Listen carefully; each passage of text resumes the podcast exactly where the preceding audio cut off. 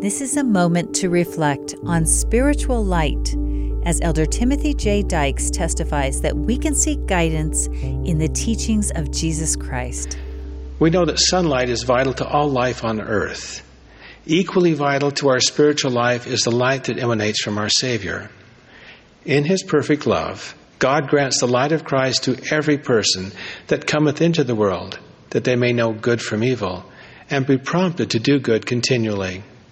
That light, revealing itself through what we often call our conscience, beckons us ever to act and be better, to be our best self. As we intensify our faith in Christ, we receive light in intensifying measure until it dispels all darkness that might gather around us.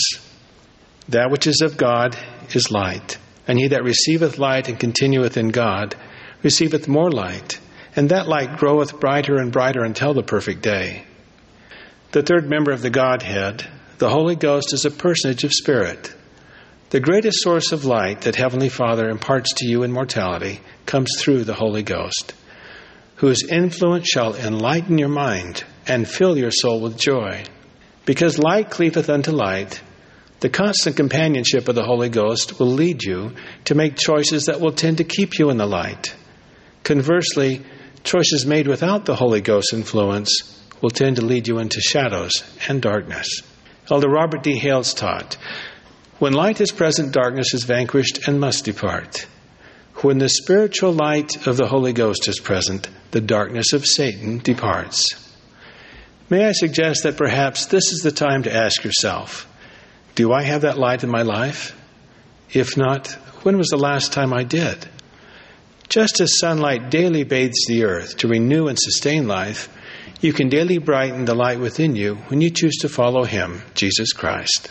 I testify that Jesus Christ is the everlasting light that shines in the darkness.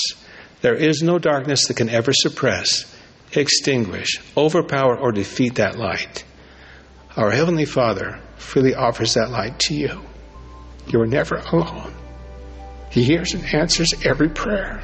He has called you out of darkness into His marvelous light.